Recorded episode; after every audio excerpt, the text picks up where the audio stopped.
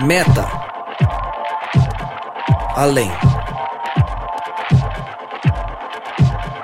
Noia, mente, metanoia. Além da mente.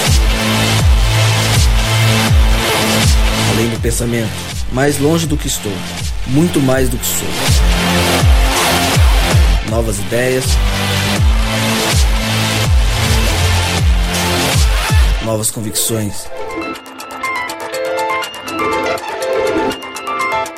Relevância.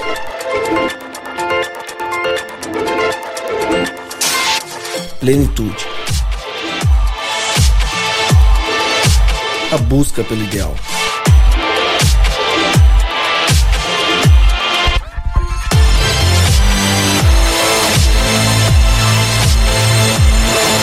Metanoia.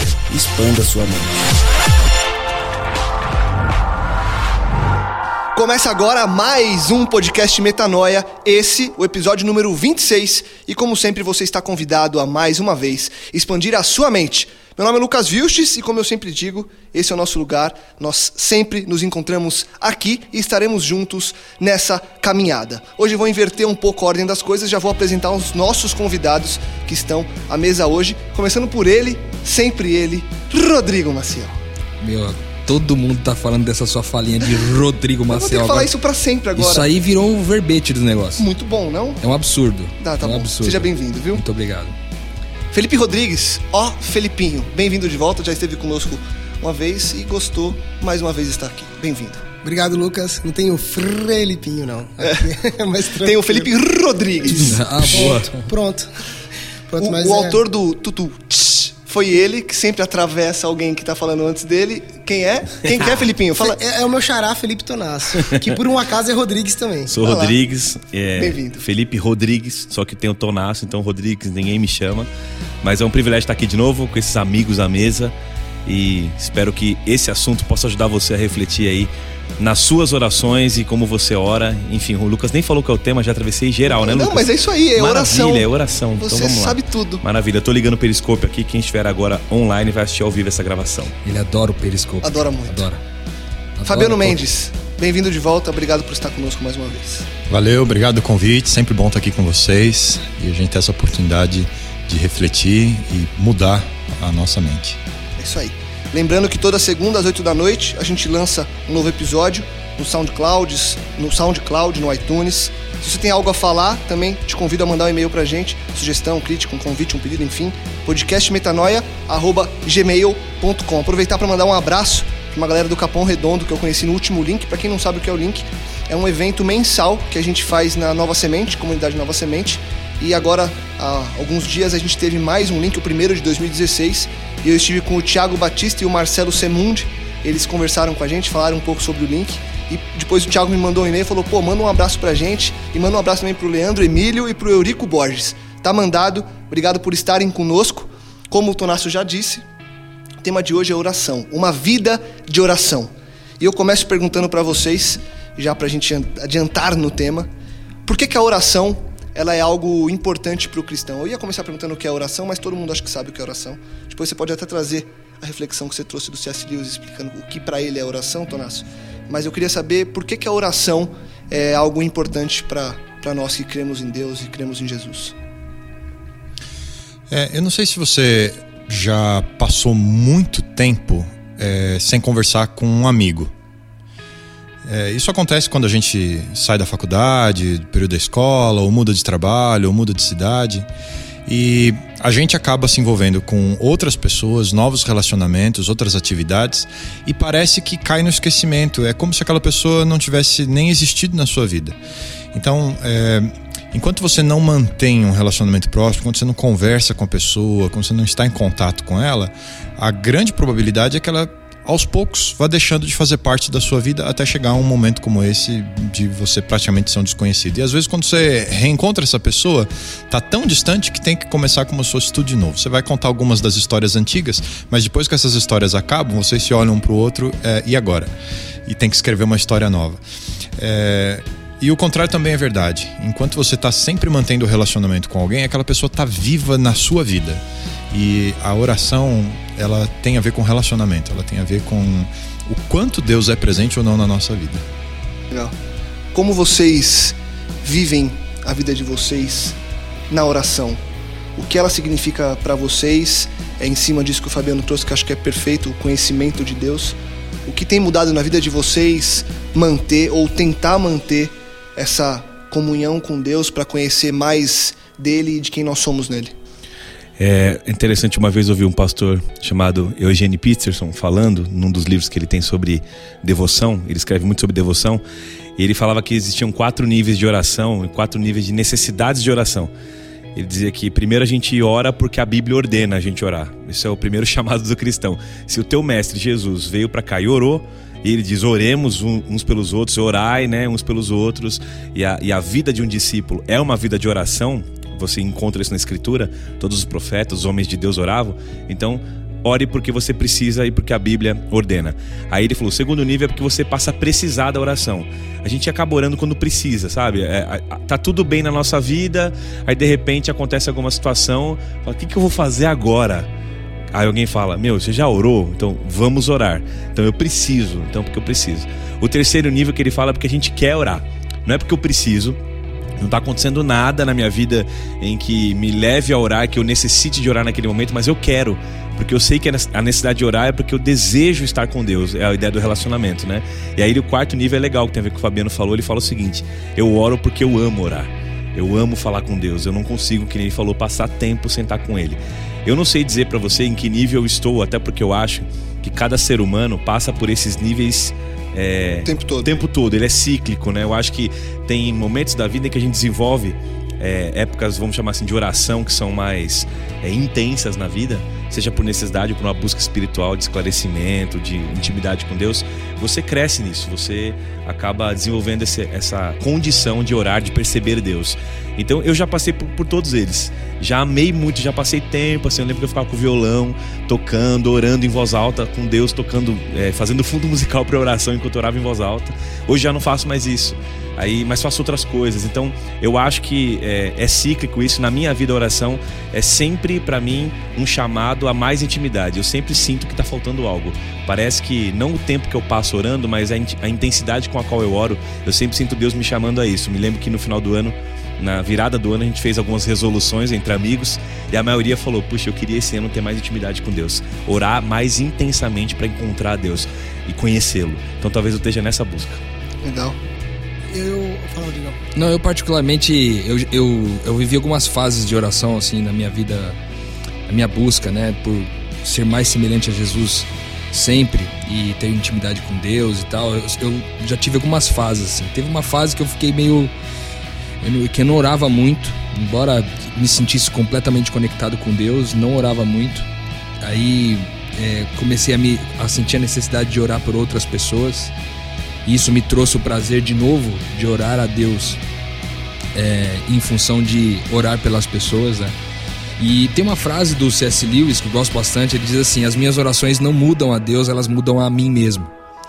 É, e isso é muito forte para mim, porque hoje é, a grande, uma das grandes motivações que eu tenho para é, conversar com Deus é saber que eu estou tão distante da semelhança de Jesus ainda, daquilo que eu sei que é, Deus gostaria que eu estivesse, porque eu sou da família dele, eu sou filho dele, e ele planejou uma, uma imagem para mim, a semelhança do seu filho, mas, mas o seu filho que antes era o, né, o primeiro de muitos irmãos, agora com todos nós uma família, eu sei que Ele quer que eu seja a semelhança dele. Então, a minha oração é muito motivada a me tornar mais semelhante a Jesus, né? Então, é, eu creio que a semelhança do que o Brennan Manning diz lá naquele livro Busca por Solitude, né?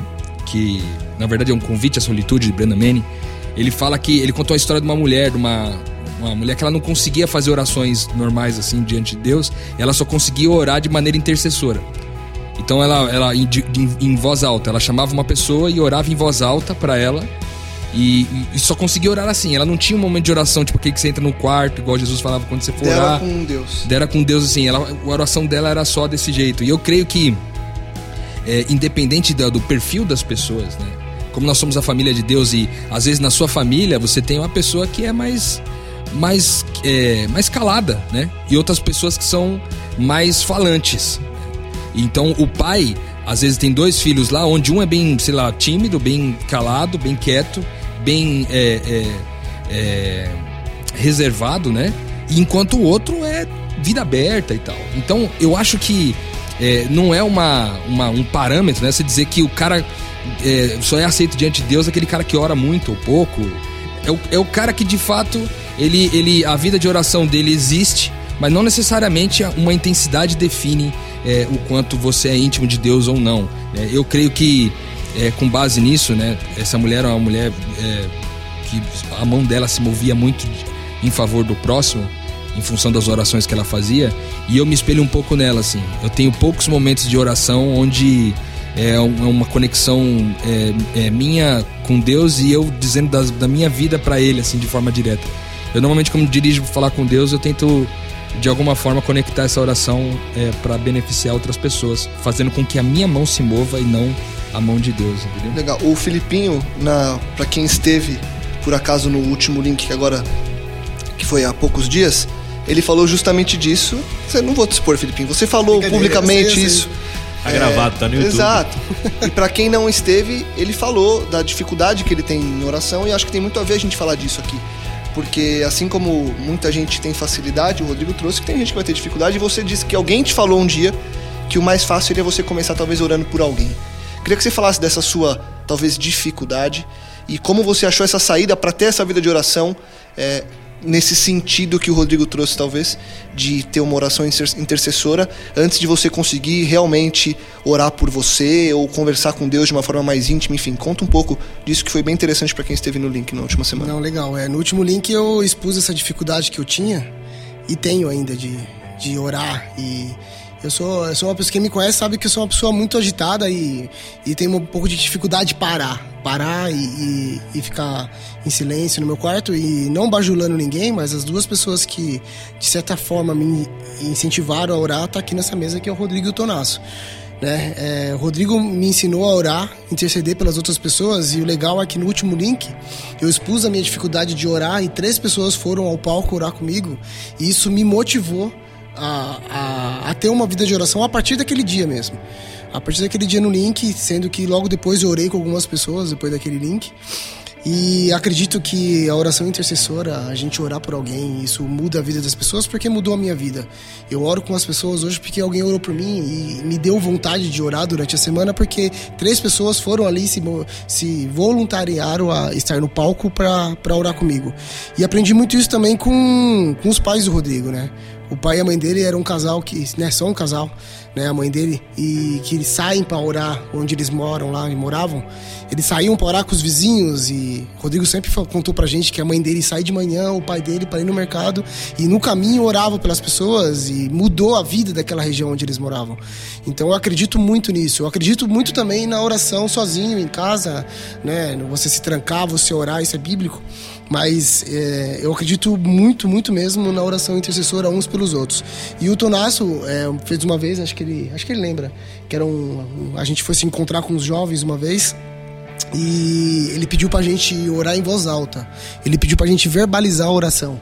É, eu sei que o Rodrigo falou agora exatamente da diferença, né? De a, a pessoa que verbalizava e agora orava sozinho. A mudança em mim que eu senti a diferença é parar de orar sozinho em pensamento e verbalizar. Eu tinha aquele negócio de orar alto, o diabo escuta, então. É, eu, eu já ouvi muito disso, né? A gente ouve bastante isso, mas o Tonasso fez a gente orar verbalizando e ali fez uma, uma diferença muito grande pra mim e eu acredito que você orar em voz alta, parece que a pessoa tá te ouvindo mesmo, assim. Fez, de- deu, deu uma mudança. Não que Deus não escute quando tá. Se concentra melhor, é, né? Eu, é, eu achei uma experiência espetacular, assim, verbalizar a oração. Foram du- duas coisas que. Oração intercessora uns pelos outros e verbalizar a oração. Você trouxe um ponto aí que eu já tinha ouvido algumas vezes. Minha mãe me falou uma vez sobre isso. Uma vez ela chegou assim de manhã, logo que eu tava comecei a me envolver mais com a igreja, ela falou: Poxa, Lucas, eu não consigo orar muito. Aí eu falei, mãe, é, eu lembro que acho que eu também ouvi isso do Tonasso. Ora em voz alta. Aí ela pegou assim, olhou e falou. Aí depois de um tempo ela falou: Poxa, mas se eu orar em voz alta, eu tenho um pouco de receio, porque o inimigo vai ouvir. É, eu queria que vocês quebrassem esse paradigma. É, o inimigo ouve mesmo ou não? Ou ele, as pessoas podem orar em voz alta sem problema? Porque acho que tem muita gente que tem esse tipo de problema na vida de Essa é oração. uma boa né? pergunta. Tem mesmo, tem mesmo. E aí, pastor Fabiano? É, a pergunta é meio complicada, né? É responder, né? Na verdade, é, nessa batalha entre o bem e o mal,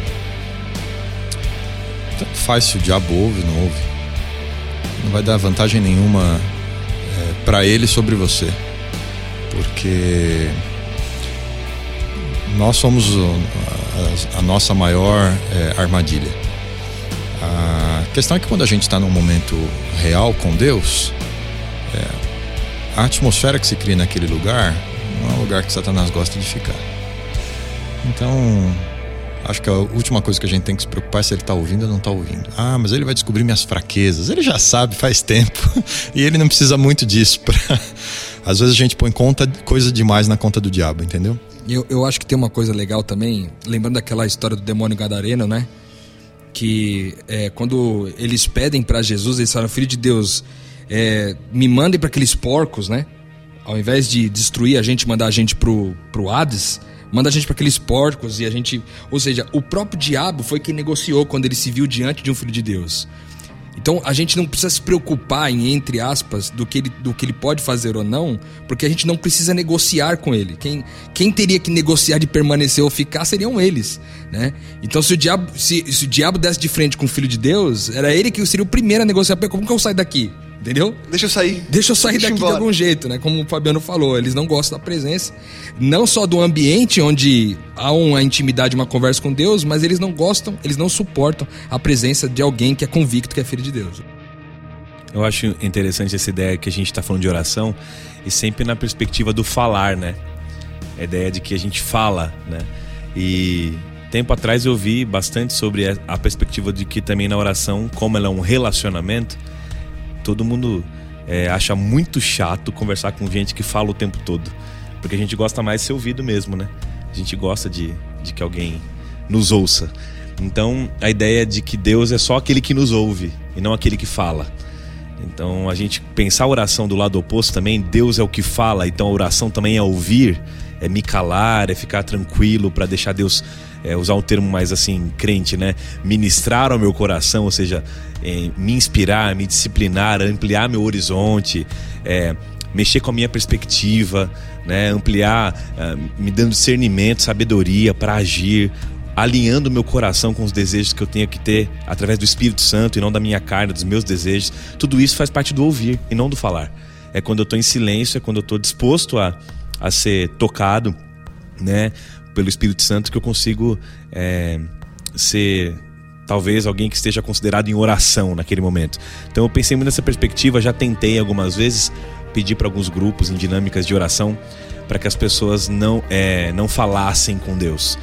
É, primeiro você começa num nível, né? Você tenta orar sem pedir nada e sem agradecer nada. Não ficar o tempo todo obrigado, obrigado, obrigado, obrigado, obrigado, porque ninguém gosta de fazer isso, ninguém conversa assim, e nem só pedindo, que é muito chato só ficar pedindo pra alguém. Tenta só contar do seu dia, contar do que tá no teu coração, contar o que você espera da vida, mas sem ficar pedindo agradecendo. Há uma dificuldade absurda. Toda vez que eu fazia essa dinâmica, é uma dificuldade tremenda das pessoas. Aí eu não consegui, na terceira frase já tava pedindo, na quarta frase já tava agradecendo. isso é muito insano, porque a né? gente aprende a fazer isso, né? Tem até um modelo de oração. Quem vai muito à igreja já sabe exatamente a linha da oração que vai seguir do, de quem tá à frente. Você sabe o que ele vai falar. As expressões finais são iguais, as iniciais são iguais. Então, orar tem, um, tem esse lance da autenticidade, sabe? De quem quer realmente é, conhecer a Deus. E conhecer a Deus pode ser no silêncio, sim. Eu falei que eu ia contar aquela minha velha história que eu conto há 10 anos, né? É, da Madre Teresa. E isso diz que é verídico mesmo. Que ela orava muito, passava muito tempo em oração e um dos padres lá, dos bispos e tal, chegou perto dela e falou assim: Ó, dona Madre, porque a senhora passa muito tempo em oração, eu queria saber o que a senhora tanto fala com Deus. E aí a madre responde: Ó, eu com Deus eu não falo nada, né? Eu só escuto. E aí a resposta não, não, não satisfez o bispo, ele se incomodou ainda, falou: Não, então se a senhora só escuta, o que, que Deus tanto fala com a senhora? Pra senhora passar tanto tempo aí, escutando Deus. Aí ela deu uma resposta que trava a nossa mente, né? Que é o mistério da oração. Ela fala assim: Deus, Deus não fala nada também não, ele só me escuta. Então é, a ideia do silêncio, a ideia de que a alma está ligada com Deus, de que eu estou percebendo a presença de Deus, estou ciente de que Ele está comigo, é, faz a gente pensar na questão da intimidade, que não é só falar, não é falar em voz alta, é estar em Deus, né? Porque é essa ideia de pensamento, Deus, o Deus que sonda a nossa alma, né? O Deus que sabe todas as coisas. E alguém disse também que o maior grau de intimidade entre duas pessoas é o silêncio. É quando a gente consegue ficar quieto um perto do outro e não precisa ter que ficar conversando. Mas constrangimento total quando você tá perto de alguém que você não conhece. Tem que falar alguma coisa, puxar um assunto. Agora, quando você conhece minha esposa, eu tô lá com a Mari em casa, cara, a gente pode ficar só um do lado do outro, quietos, mas tem que estar tá por lá. E se eu escapo pra algum cômodo, ela vai atrás de mim e fica quietinha do meu lado. E a gente não conversa, mas a gente tá junto. Então, essa intimidade no silêncio também é especial na oração. Legal. O que que Cristo traz de ensinamento com oração? O Rodrigo, no começo, ele falou que ele tem a convicção, e todos nós temos, a gente já falou disso em vários podcasts, de que Deus ele deseja que nós sejamos cada vez mais parecidos com Ele. É, e Cristo, é, no ministério dele, ali nos três anos e pouquinho, ele viveu uma vida muito intensa de oração. O que, que ele traz nesse ministério que a gente deveria olhar como exemplo para falar, poxa, essa é a vida que eu quero ter de oração, é assim que eu quero orar, é assim que eu quero viver? Cara, tem algumas coisas que eu gosto muito dos ensinamentos de Jesus a respeito da oração. O primeiro está em Mateus 7, de 8 a 12, diz assim: ó, Pois todo que pede, recebe, o que busca, encontra, e aquele que bate, a porta lhe será aberta. Qual de vocês, se seu filho pedir pão, lhe dará uma pedra? Ou se pedir peixe, lhe dará uma cobra? Se vocês, apesar de serem maus, sabem dar boas coisas aos seus filhos, quanto mais o Pai de vocês que está nos céus dará coisas boas aos que lhe pedirem. Assim, em tudo, façam aos outros o que vocês querem que lhe façam para vocês, pois essa é a lei dos profetas. Aqui tem um mistério muito louco, porque às vezes você se prende somente ao, ao começo do texto e esquece do final, né? Porque é, aqui, aqui Deus está falando o seguinte pra gente: ó, se vocês estão me pedindo pão, eu não vou te dar pedra. Se vocês é, me pedirem peixe, eu não vou dar cobra. Ou seja, Deus ele tem prazer em dar aquilo que é, é, ele deseja para os seus filhos. O problema está no final, no, no, na, continua, na continuação do texto. Ele diz assim: ó, assim em tudo, façam aos outros o que vocês querem que eles façam a vocês, pois essa é a lei dos profetas. Então, é, o nosso problema, e aí vem também um outro, um, outros versos que endossam isso, é quando ele fala assim que se vocês pedirem algo em meu nome, eu os farei. Se vocês pedirem meu nome crendo, eu farei.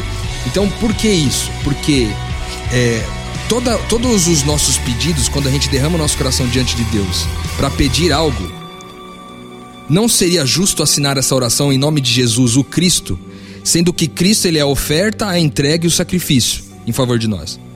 Se Cristo é a oferta, a entrega e o sacrifício, Cristo nunca pede nada para si próprio. Cara. Então, um Cristo, um filho de Deus, nunca pede algo em favor de si mesmo. Porque ele já entendeu, até com base é, em Filipenses 4,19, diz assim: O meu Deus suprirá todas as necessidades de vocês, de acordo com as suas gloriosas riquezas em Cristo Jesus. Então, o Filho de Deus é certo, é seguro de que tudo aquilo que ele precisa para viver já lhe foi disponibilizado, desde a eternidade. Então, se eu tenho convicção de que eu já recebi tudo diante de Deus, quando me dirijo, quando derramo meu coração para pedir alguma coisa para Deus, eu me dirijo a Deus pedindo a Ele que beneficie o próximo, porque esse é essa é oração que pode ser assinada em nome de Jesus o Cristo. Porque como que eu posso pedir algo em nome de Jesus se ele é em favor de beneficiar a mim mesmo?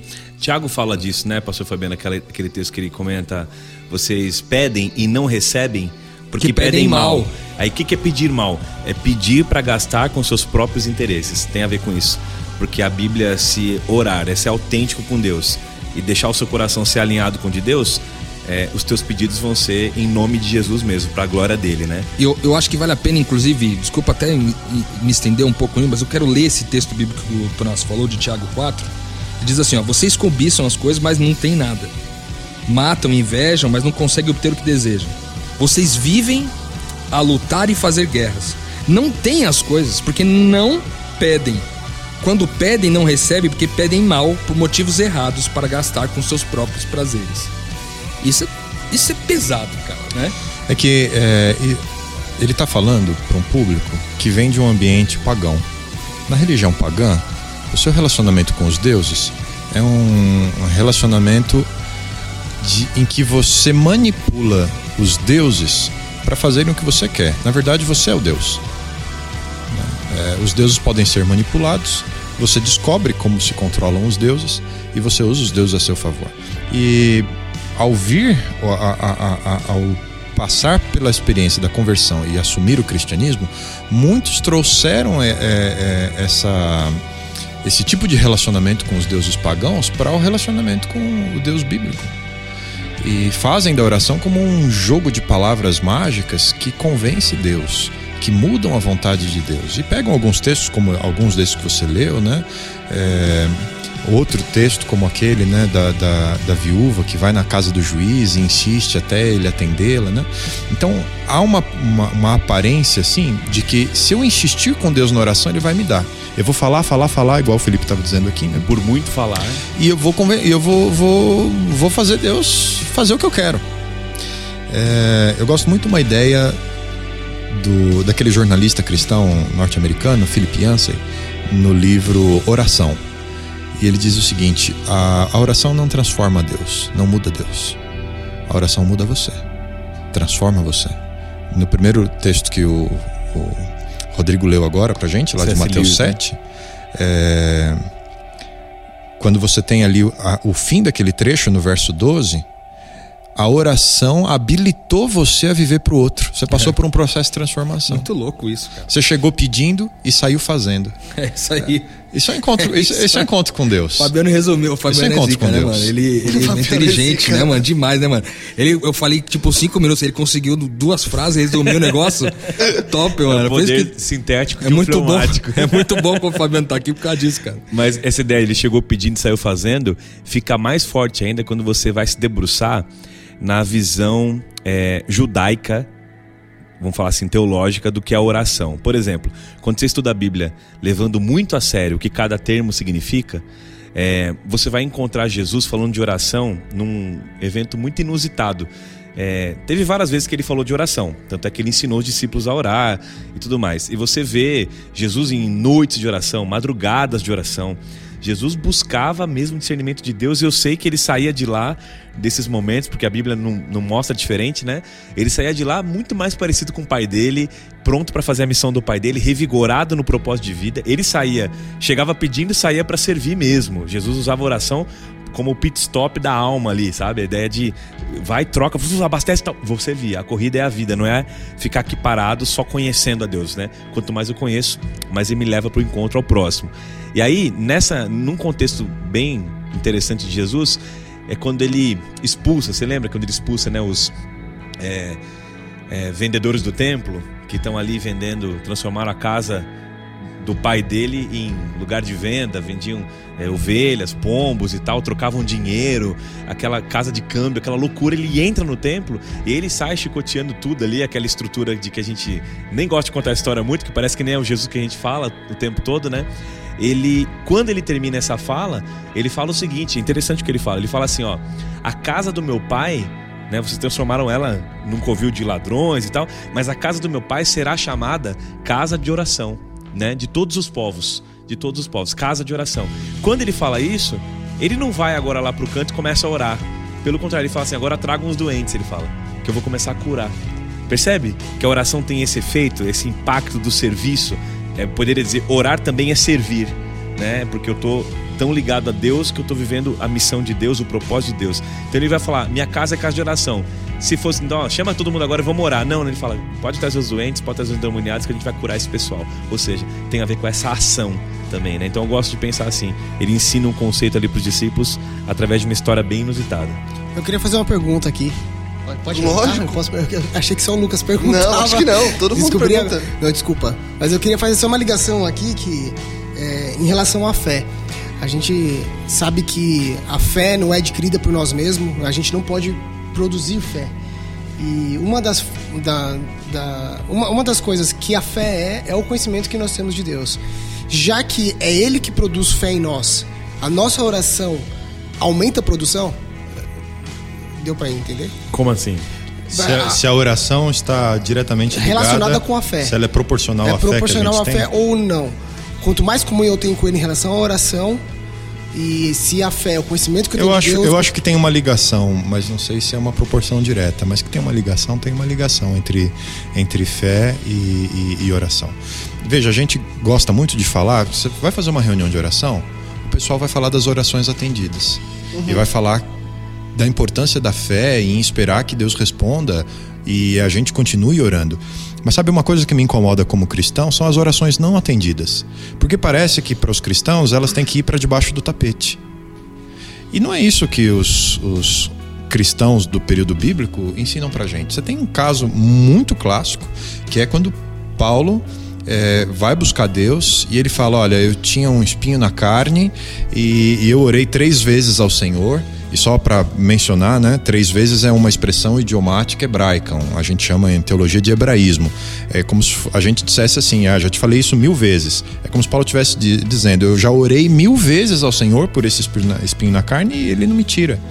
Né? Então é uma resposta, uma, uma oração sem resposta, uma oração não respondida. Em vez dele é, é, simplesmente ser um triunfalista, contar das coisas que, que ele, ele teve de especial com Deus, não, ele menciona uma oração não respondida é, de acordo com o que ele queria, apesar de ter sido um homem de fé, e a resposta que ele entendeu, porque ele passou por esse processo de transformação na oração.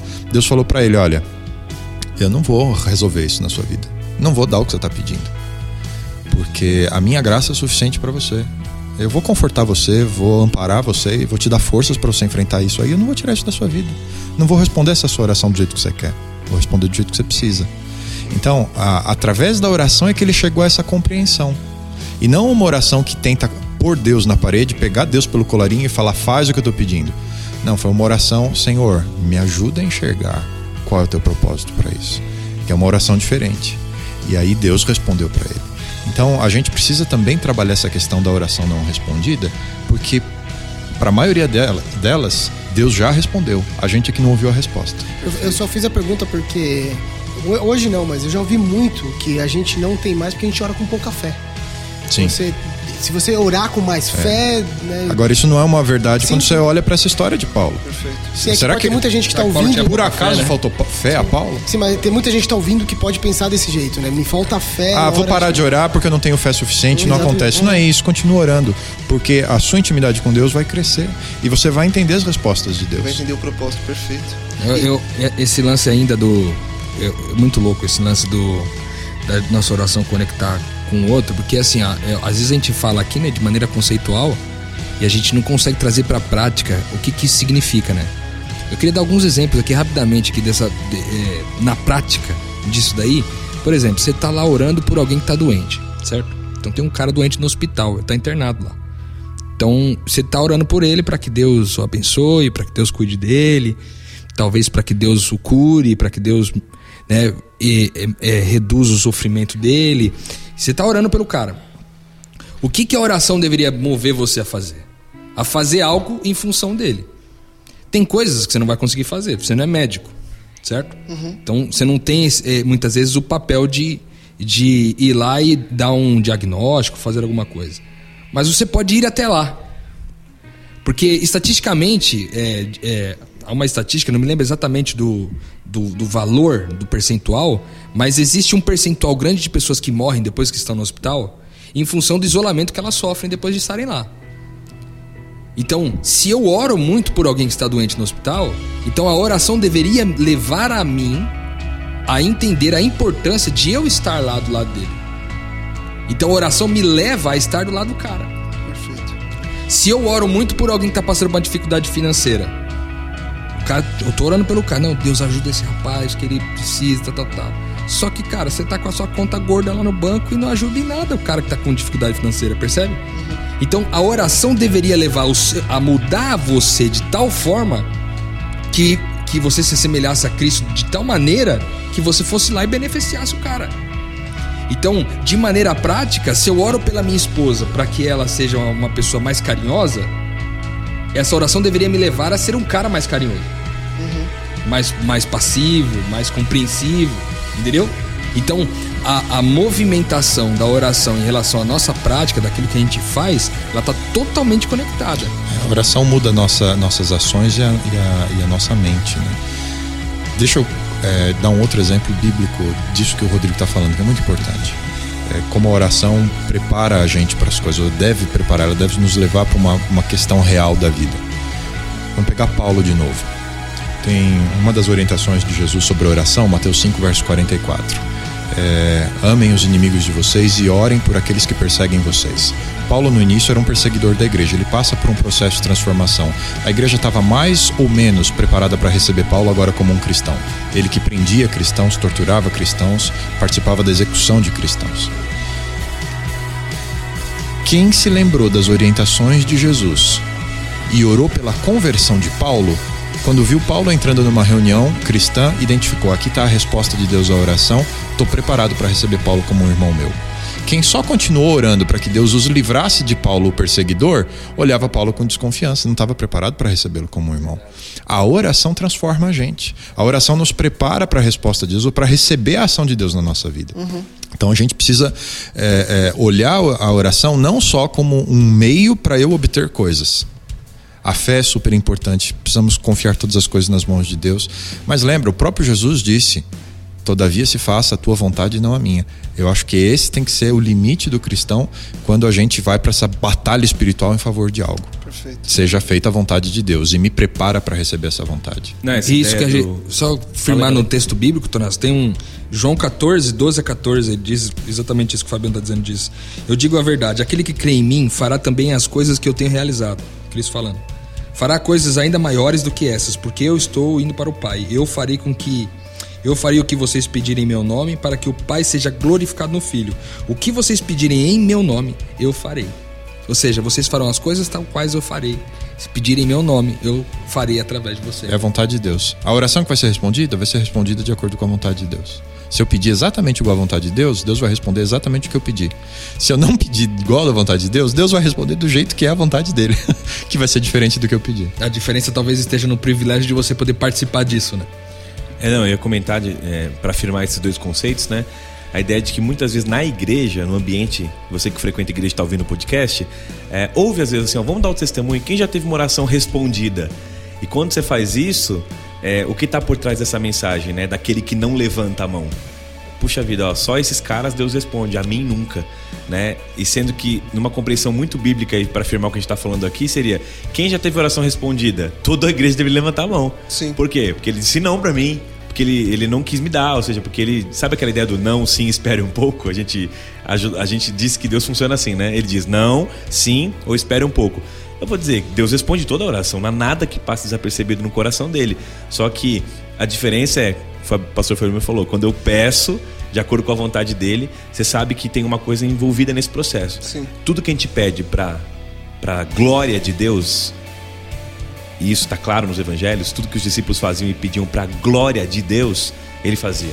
Porque ele sabia que o final das, no final das contas ele ia se tornar mais conhecido e mais revelado através das orações que a gente está fazendo.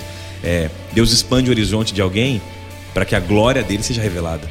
Deus derrama bênção sobre alguém, seja material, espiritual, para que a glória dele seja revelada. Né? O problema é quando o ser humano inverte essa lógica. Né? Eu acho legal essa ideia do inimigo que vocês falaram, juntando o segundo ponto que é quanto mais eu oro pelo meu inimigo, eu dava essa dica para as pessoas que vinham é, em aconselhamento pastoral falar que estava odiando alguém, que não suportava o pai, não suportava o namorado, enfim, quem vinha abrir o coração falava assim, olha, é, você já orou? Ah, eu oro, pastor, mas eu oro, eu oro pra essa pessoa morrer às vezes, né? Do, tipo, entendeu? Eu oro pra que, pra que essa pessoa vá embora, saia da minha vida. Isso acontece. Eu tive uma né? experiência dessa que eu comecei a orar pela outra pessoa. Ela falou: Não, para, pastor, não é pra orar por ele, não, para aí, para. então, a pessoa não quer alinhar o coração com o coração de Deus, ela quer orar, Senhor, se puder, leva ele, porque eu quero ficar em paz. Ou seja, e Deus, se você parar pra orar e colocar essa pessoa, aí eu dava uma dica, falar assim: olha, vamos imaginar essa pessoa aqui com a gente. E nós vamos. É, conduzir, né? Como a sua mãe fazia, lembra, Rodrigo? De conduzir a pessoa até Jesus. Vamos levar essa pessoa até Cristo. Vamos, vamos imaginar essa pessoa, a gente levando ela pelas mãos até Jesus, dizendo: Senhor, toca no coração dela. Tá difícil de amar essa pessoa, mas eu quero colocar essa pessoa nas tuas mãos, que eu não consigo perdoar essa pessoa. Leva essa pessoa a, a, a, assim, a compreender, Pai. Mas você pega na mão dessa pessoa e leva ela até Cristo. Você sabe que ela precisa da mesma transformação que você. E aí, esse, esse, exercício de orar por alguém é legal. A Bíblia já falava disso bem antes, né? É, se teu inimigo tem fome, dê ele o que comer. Se tem sede, dê ele o que beber. Isso é antigo, é antes de Jesus, né? Entrar. Mas quando ele entra, ele fala: vocês vão orar pelos inimigos. É, e quanto mais eu oro pelo inimigo, e se meu inimigo tem fome, cara, se eu tô com Deus me colocando em ordem através da oração, na sintonia dele, eu vejo ele com fome, eu dou de comer. E quando eu dou de comer, misericórdia nasce no meu coração. Perdão nasce no coração do inimigo, compreensão de que ele já não me odeia mais como ele me odiava antes. Ou seja, a gente não quer experimentar esse negócio. A gente acha que não funciona porque nunca experimentou. Mas eu acho que vale muito a pena pensar na oração nesse sentido, deixar Deus ser em mim. Esse, esse relacionamento com a vontade de Deus e a oração é, tem um, acho que um aspecto que todos nós podemos crescer nisso. Aquilo que a gente chega à conclusão de que eu não consigo fazer, eu busco a vontade de Deus. O problema é nem sempre a gente busca a vontade de Deus naquelas coisas que a gente consegue fazer. Sabe, você sair para fazer uma compra. Eu escolho o que eu gosto, dentro dos critérios que eu estabeleci, o que cabe no meu bolso. É uma porção de coisas. Mas raramente as pessoas perguntam, Deus, e qual é a sua vontade? E, e parece uma coisa banal, né? Mas vamos dizer, eu preciso trocar a geladeira lá de casa. Será que eu oro e peço sabedoria e direção de Deus para isso? É, aí está essa questão da dependência. Né? É, naquilo que eu me considero independente, eu esqueço de pedir a vontade de Deus. Será que eu estou sendo dependente de Deus? Então a oração ela, ela deveria se expandir também para os recantos mais do cotidiano e que a gente acha não Deus não está se importando com isso, isso aqui eu não preciso levar para Deus ou não preciso perder o tempo de Deus. Não, mas se a gente está falando de intimidade é, é, e a grande questão da oração ligada à intimidade, eu acho que para quem compartilha a intimidade compartilha as, compartilha as coisas que são da rotina da vida. Sim, eu só quero dar um contraponto nessa visão. Porque às vezes existem pessoas que vão entender o que está falando assim. Ah tá, então eu vou ao guarda-roupa e falo, senhor, que roupa eu coloco hoje? Né? Aí eu vou ao, ao, ao restaurante. Embora falo, tem gente que deveria pedir essa informação. Enfim, né? Mas, mas Isso é tema para um outro podcast. mas o cara vai no restaurante, olha pro buffet lá, sabe? Os, é, o, o, que olha pri, o que olha primeiro. É outra oração é. que as pessoas precisavam começar a fazer. Exato, então, o que você quer que eu coloque né, no prato? Então, assim, o que eu quero dizer é o seguinte: você pode orar por tudo isso. Eu acho que o que o pastor Fabiano falou tem clareza no ponto da intimidade e da dependência. Mas uma coisa que eu acho que você não pode confundir é com a sua completa imaturidade para tomar decisões. Sim. Por quê? Porque veja, você acordou de manhã, tem os valores do reino, buscou Deus, está vivendo uma vida de percepção divina da existência de, né, de, de uma guerra espiritual. Você, você é um discípulo, você sabe o que está fazendo no mundo. Você não está aqui né, de alegria, opa, o que está acontecendo? Não, você tem uma leitura da história, sabe o que está acontecendo. Cara, você tem valores, princípios, estacas que a gente fala, colocadas pela palavra de Deus, que são os valores do reino de Deus, que te norteiam a decidir. É, a quem, quem você vai namorar, que tipo de alimentação você vai ter, que tipo de roupa vestir. Talvez você não precise, o que eu quero é dar um contraponto literal, não quero dizer que é o oposto, é um contraponto só para a gente pensar de é, outro ponto de vista, né? Outra, de outro ângulo. É isso. É, Deus quer te ensinar a ser maduro. E maduro não significa independente. Essa é a confusão. Maduro não significa independente. Eu continuo dependendo, mas eu vou aprendendo de Deus a ser uma pessoa que toma decisões. Senão também eu vou falar, que, que geladeira eu compro? Não, peraí eu, eu, já tracei meu estilo de vida em relação ao que eu creio ser, o valor do meu dinheiro, o valor que mamão tem na minha vida, o valor que, que as pessoas têm na minha vida, como eu decido minha vida para comprar. Eu sei o que eu vou gastar, eu sei o que eu vou fazer. Percebe o que eu quero dizer? E tudo isso alinhado que você está falando com o propósito de Deus exato, sempre, né? Exato, exato. Isso brota de uma intimidade com Deus, que não necessariamente vai te levar a ser alguém completamente imaturo. É, é, espiritualmente. Deus quer confiar também que você sabe caminhar. Que, acho que o desejo de um pai, né, Fabiano? Não sei, eu não sou pai, o Fabiano aqui é, o Rodrigo. O desejo de um pai é ver o filho tomando boas decisões. Então você gasta tempo com ele, você ensina, você está presente para proteger e para dar norte, sabedoria, conselho. Só que você quer que seu filho decida, né? Que ele aprenda a caminhar. Eu ouço muita gente, ah, não, Deus vai decidir para mim. Desculpa. Eu, ah, não, eu vou orar e não quero. Eu já ouvi muito isso. Vou orar e não quero decidir. É Deus que vai decidir para mim. Então você vai ficar esperando até o ah, final tem, da história. Tem, tem, um... é, é, tem, tá tem, sim, tem, sim. tem dois lados disso que você está falando. Tem o lado da pessoa que não quer crescer. Certo. E tem o lado da pessoa que está num, num, numa fase do seu crescimento em que ela ainda não tem condições de tomar essa decisão Exatamente. e ela precisa de Deus. É, o problema é do que o, o, o pastor Felipe está dizendo é o seguinte: ah, determinada pessoa, devo namorá-la ou não? Pois é. Aí você vem propor para Deus testes, uma porção não, de não, coisas. Não, nem o teste, é assim, ó. Não, É, olha essa. Não Deus vou me decidir, disse não se decidir, é ele ou se não é. Ah, Como assim ele decide? Se ele aparecer agora, ele. se ele Nesse sentido, mesa Você é. decide, meu amigo. Você É, não, decide. Vai, conversa com Deus. Deus, olha, eu tô pensando, eu pensei nesses aspectos, nesses aspectos, nesses aspectos. Isso aqui tá alinhado com a tua palavra, tá alinhado com a tua palavra. Então eu, eu tô tomando uma decisão, eu queria pedir a tua bênção, a tua direção. É um, é um outro tipo de diálogo com Deus em relação ao mesmo ao assunto. né? Então você tem essa questão do nível de maturidade. Tem pessoas que estão em, é, em busca da maturidade e elas vão precisar da, da direção de Deus. Né? É, e a gente também não está dizendo aqui que a pessoa já madura ela é completamente independente Isso que eu de falei, Deus. não é confundir maturidade com independência. Pelo contrário, quanto mais maduro, mais dependente você é. Mas é que mais pela decisões intimidade você que ela tem com Deus, do estudo da Exatamente. palavra, da vivência cristã, ela já começa a pescar as respostas de Deus nas Exato. circunstâncias da vida antes dela ter que pedir. Fabiano, é o que eu chamo assim de percepção espiritual. Pessoas maduras que buscam o Espírito Santo e estão crescendo em fé. Quando eu falo fé, é o conhecimento de Deus mesmo, do que a palavra diz, de como me relacionar, Os princípios de como do gastar reino. minha vida, meu dinheiro, meu tempo. Cara, esse cara tem percepção espiritual. Ele chega no trabalho e tem percepção. É, a, pessoa fala com ele e fala, puxa, isso aqui não tá. A resposta de Deus já tá ele com sabe, ele. Exato. Então, é isso que eu quero dizer, tá? Pra que não fique aí Não, você que claro. tá ouvindo confundindo, ah, então o pastor tá ensinando a gente a ser independente. Não. A ser maduro, dependendo de Deus. É, alinhado nesse ponto, uma vez eu ouvi um, um conto de um cara que ele era pescador e o barco dele afundou e ele ficou em cima de um pedaço de madeira em alto mar.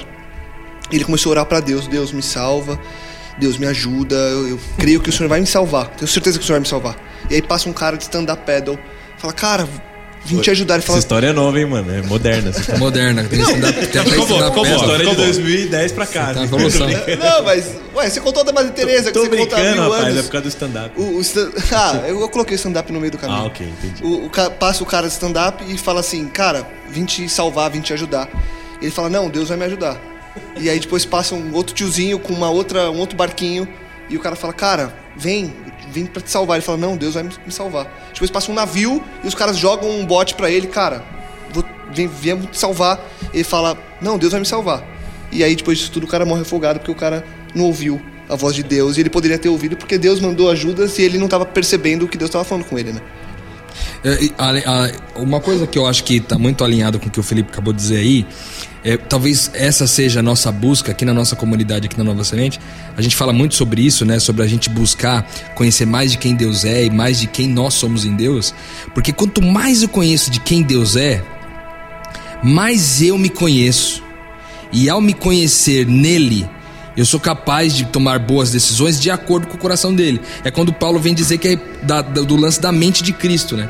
Da gente ter a mente de Cristo, de pensar como Cristo pensa, de olhar para o mundo como Cristo olhava, de olhar para situações como Cristo olhava. Então você vai tomar uma decisão, o, o pastor Fabiano citou aqui alguns, alguns exemplos de decisões simples do dia a dia que você precisa tomar.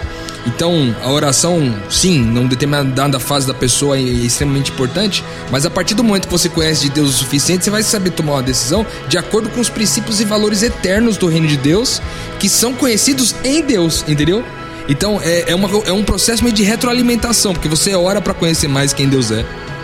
Aí você, é, conhecendo mais de quem Deus é, você, é, naquela, naquela situação, você já não o busca para pedir orientação, mas para compartilhar a decisão que foi tomada em conjunto, né, de Deus contigo, né? Então eu acho que isso também é bastante relevante. Eu, eu gostei, ano passado o pastor Ricardo esteve aqui é, para fazer participar do lançamento do livro A Sala.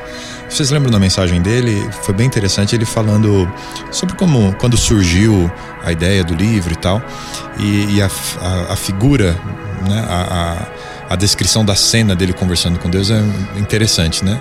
É, ele falou Deus, olha, aqui tá o meu plano, dá uma olhadinha nele, achei que tá tão legal, o que, que o senhor acha e tal, vamos fazer. E aí ele disse: Deus pega o plano, olha e fala: Muito legal, gostei muito do seu plano, tá muito bom. Quer ver o meu? E obviamente o plano de Deus sempre é melhor do que o nosso. É, A oração ela nos, nos abre essas possibilidades de crescimento, de aprendizado, de direção para a vida. A gente, em- quando a gente não tem uma experiência de oração, é, a gente acaba automatizando algumas coisas e para de refletir se aquilo tá bom, se não tá. A oração é uma possibilidade de você voltar a refletir nesses assuntos. É, funcionou até aqui, mas é, vai continuar funcionando? Ou, ou, ou, ou, tem algo que pode ser novo e diferente? E é, é, é disso que se trata, né? É você abrir um canal para que Deus possa conduzir sua vida. Em, em cima do que vocês falaram, para a gente encaminhar para o fim, acho que a gente trouxe bastante coisa. É, tem algo que surgiu na minha cabeça e que eu sempre penso e que eu ouço de muita gente. Porque é natural quando a gente fala de oração a gente lembrar de algumas pessoas que oram e, num geral, mesmo a gente falando de ser algo muito íntimo, quando as pessoas vão orar, elas usam os, a forma de falar mais rebuscada possível. E tem muita gente que às vezes não ora porque vê pessoas orando e falando de um jeito todo e ela fala, cara, mas eu é oro eu oro falando com Deus como se eu estivesse falando com meu amigo. Eu chamo, às vezes eu falo mano, às vezes eu falo uso gírias. Tem um jeito para orar? Depois disso tudo que a gente falou, a gente entendeu o conceito da oração. Existe uma forma de orar ou por, por nós entendermos que ela vem de uma intimidade se eu estou conversando de coração aberto com Deus, isso basta. Eu vou contar uma história que eu acredito que vai exemplificar bem o que eu acho, que é a oração. O menininho vai jantar numa casa de, de umas visitas, os pais levam ele para jantar numa casa e, e na mesa tem só um monte de coisa que ele odeia. Ele não come nada daquela mesa. E na hora de orar, alguém diz assim: Ah, deixa ele orar, ele já está aprendendo a orar, é bonitinho, deixa ele orar. E o menininho vai orar. E ele fala assim: Senhor, muito obrigado por esse alimento que está à mesa, mesmo tendo aqui tudo aquilo que eu não gosto. Ele fala bem assim: mesmo que tendo aqui à mesa tudo aquilo que eu odeio, eu ainda assim te agradeço. Em nome de Jesus, amém. Aí deve ter causado um constrangimento muito grande, né, na família que levou uh, o menino, os anfitriões ficaram assim, como assim, né? O menino odeia comer, vamos fazer outra coisa pro menino comer então. Acho que rolou esse papo, com certeza. Saia justa, né? Hã? Saia justa. Saia né? justa, os pais morrendo de vergonha, acho que falaram amém engasgado, vermelhos, mas o menino falou: quero te louvar por aquilo que eu não gosto que tá na mesa.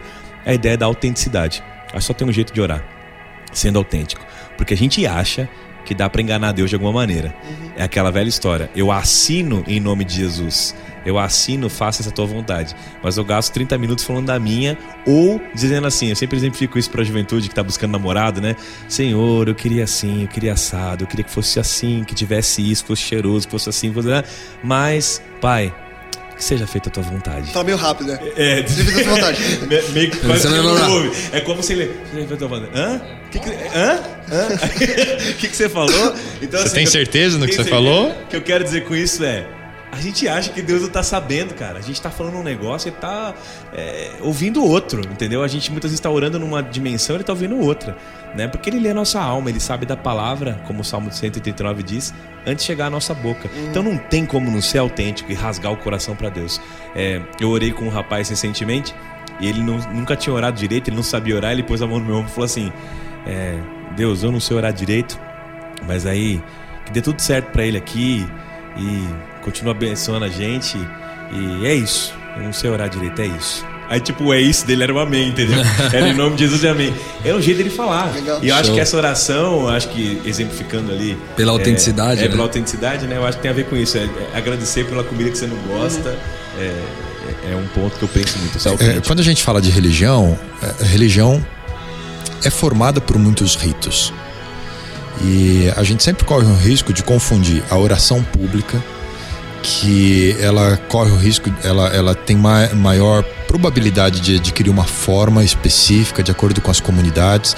Você vai numa igreja adventista, o formato da oração é de um jeito, você vai numa outra igreja de outra denominação, é de outro jeito. Você pega um, um católico orando, é, é, é, outro formato da oração. É, isso tem a ver com rito e com, e com é, a religião. Mas a oração ela tem que ser uma coisa também do pessoal.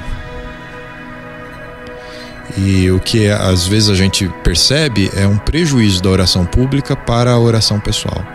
É, acaba colocando ou vendendo uma imagem de que aquele tipo de oração é atendida por Deus porque foi um profissional ou alguém habilitado a fazer uhum. que fez. e eu não tenho condição de, de, de, de, falar daquele jeito. Agora, Jesus é muito claro em dizer que subiu um fariseu, um profissional da religião, um cara que era perfeito para o tempo para orar, fez a sua oração lá. E aí subiu um pecador que nem orava direito para Deus, não falava, orava pro, olhava para o chão, batia no peito e a oração dele foi atendida. É, então, essa questão da oração pública versus a oração pessoal é uma coisa que a gente tem que dar muita importância. Na igreja, a oração pública ela tem um, uma, um, objetivo é, e a oração pessoal ela tem um objetivo diferente. Né? É a minha ligação com Deus. Uma, uma coisa que talvez eu adicionaria ao que foi falado pelo pastor Felipe e o pastor Fabiano é com relação a o jeito certo de orar, né? Se é que existe, né? Foi falar da autenticidade, da questão da pessoalidade. Eu, eu, eu incluiria o fato da efetividade, né? Da oração. Como que eu sei se talvez as minhas orações estão de acordo com a vontade de Deus? É se essas orações têm me feito cada dia mais menos egoísta. Uhum cada dia menos egoísta. Ou seja, se as minhas orações, se toda, se toda a minha dedicação espiritual, se todo o esforço que eu faço para conhecer Deus, se todas as coisas que, todo o meu esforço que eu faço para estar com meus irmãos é, é para me levar a ter mais coisas, mais bens, mais saúde, mais alegria para mim mesmo, é, isso aí não está produzindo um fruto saudável dentro de mim.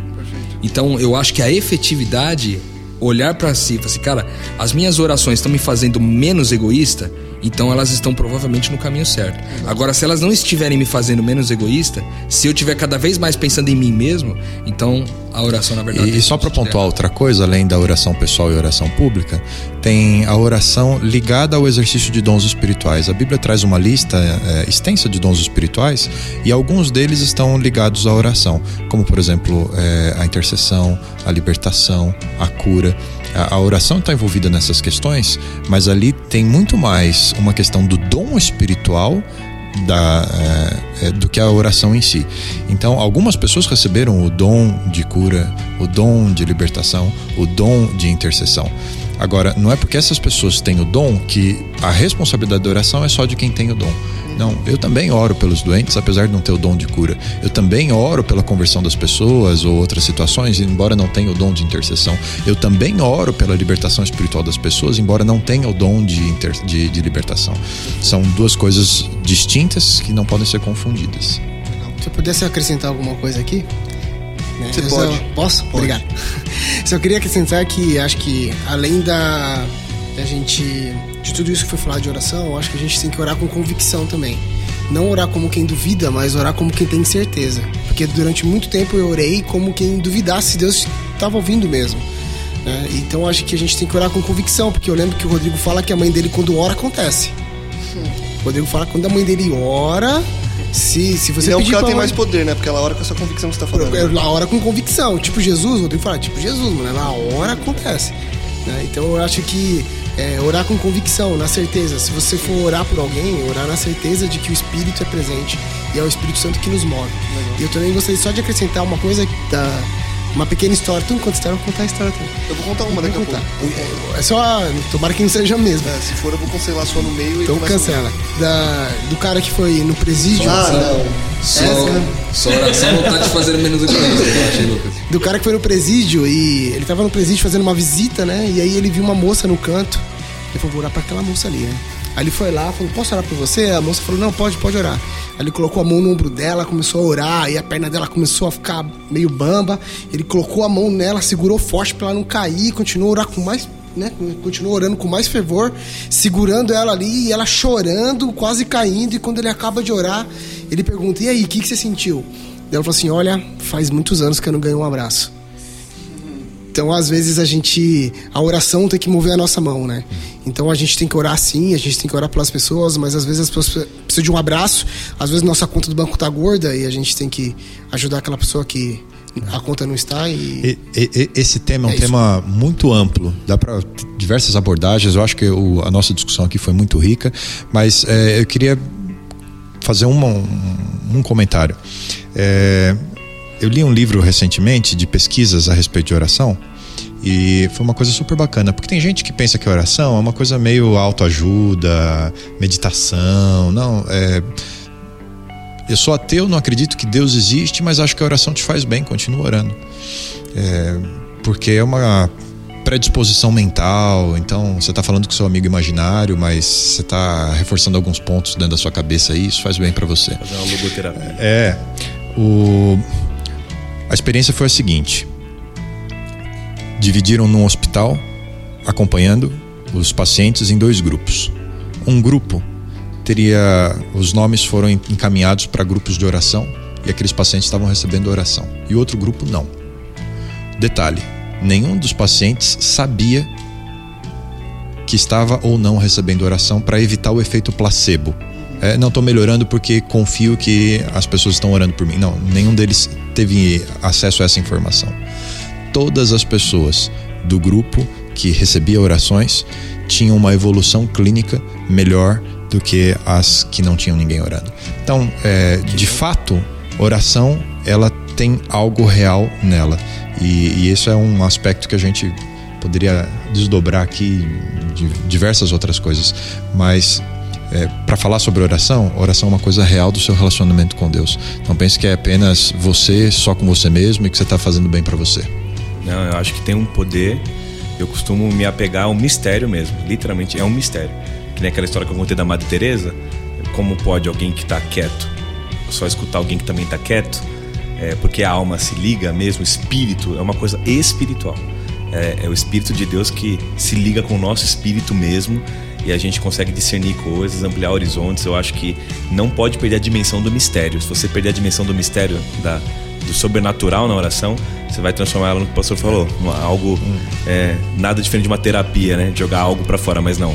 É, essa dimensão do mistério é importante. Um aluno do Albert Einstein foi procurá-lo, professor, estou precisando muito de uma linha de pesquisa, não sei, estou com tanta coisa na cabeça. O senhor tem alguma recomendação?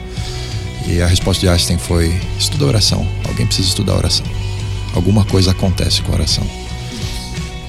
Muito louco. Para quem estudou tantas questões de física, relatividade e outras leis que a gente pouco domina, reconhecer que há alguma coisa de real por trás da oração é muito interessante. Eu quero trazer uma história, um, eu li no Facebook há algumas semanas e eu sabia que a gente ia falar sobre oração um dia e eu salvei ela pra gente trazer.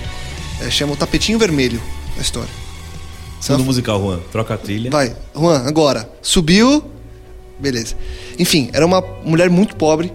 Ela morava numa cidade muito humilde com a neta dela. E a neta dela estava muito doente, mas muito doente mesmo, de cama. Ela não tinha dinheiro para tirar ela do para levar para o médico, só conseguia ir é, para o hospital público. Só que ela estava com medo, como era uma cidade muito fria, ela tinha medo de tirar a neta de dentro do, do quarto e levar até o hospital e nesse meio tempo acontecer alguma coisa com ela. Então ela vai desesperada, ela pega, um, enfim, o transporte da cidade, vai até o hospital e pede para algum médico ir até a casa dela para examinar a neta dela. E os médicos dizem que não podem fazer nada, que ela tinha que levar a neta dela até o hospital, senão nada poderia ser feito. E ela entra em desespero porque ela não consegue ver saída, porque ela fala: vou voltar para casa, não vou ter o que fazer, vou ver minha neta morrer. E ela, quando está indo no caminho de volta, ela vê uma igreja, ela entra na igreja, e aí ela tem um grupo de mulheres já orando ali na igreja, ela senta ao lado, ajoelha e ela começa a orar. Ela fala assim: Oi Deus, eu sou a Maria ó, minha neta tá muito doente e eu queria muito que o senhor fosse lá curar ela. Ó, anota o endereço aí, por favor. Aí as mulheres, aí a, o, essa história ela conta que as mulheres em volta começam a olhar para ela meio, tipo, já, como assim anota o endereço, né? E aí ela continua a oração, ela fala, ó, é muito fácil. É só o senhor seguir os caminhos das pedras, passa o rio, a hora que passar a ponte, o senhor entra a segunda estradinha de barro à esquerda, vai ter uma vendinha, o senhor passa a vendinha, a minha casa é o último barraquinho daquela rua. E aí ela, a história vem contando que as mulheres começavam a olhar pro lado meio que tipo, o que, que ela tá orando? Meio que se esforçando para não rir e tal. E ela continua ali focada na oração dela, fala: "Ó oh, Deus, a porta tá trancada, mas a chave eu deixo sempre embaixo do tapetinho vermelho.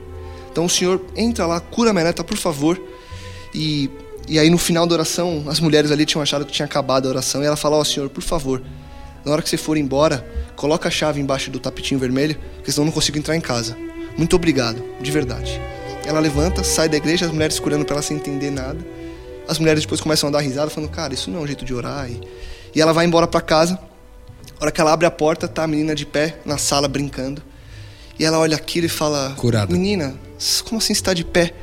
Aí a menina fala assim: Vó, um médico veio aqui, ele me deu um beijo na testa e disse que eu ia ficar boa. E eu fiquei boa. Era tão bonito, vó. A roupa dele era tão branquinha que parecia até que brilhava. Ah, e ele mandou dizer que foi muito fácil achar a casa e queria deixar a chave embaixo do tapinho vermelho do jeito que você pediu. É uma história que é, provavelmente seja uma ficção ou não, mas que ilustra bem essa relação que a gente pode ter com oração. Como o Tonasso sabe que eu termino assim, que você viva Que você uma possa, vida. que a gente de, possa. que a gente possa viver uma vida de oração Nessa caminhada. Nessa nessa caminhada. caminhada.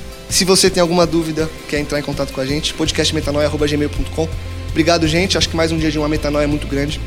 Voltamos semana que vem e aquele convite de sempre. Compartilhe, divulgue ajude que mais pessoas também possam expandir a mente, Semana que vem tem muito mais. Metanoia, expanda a sua mente.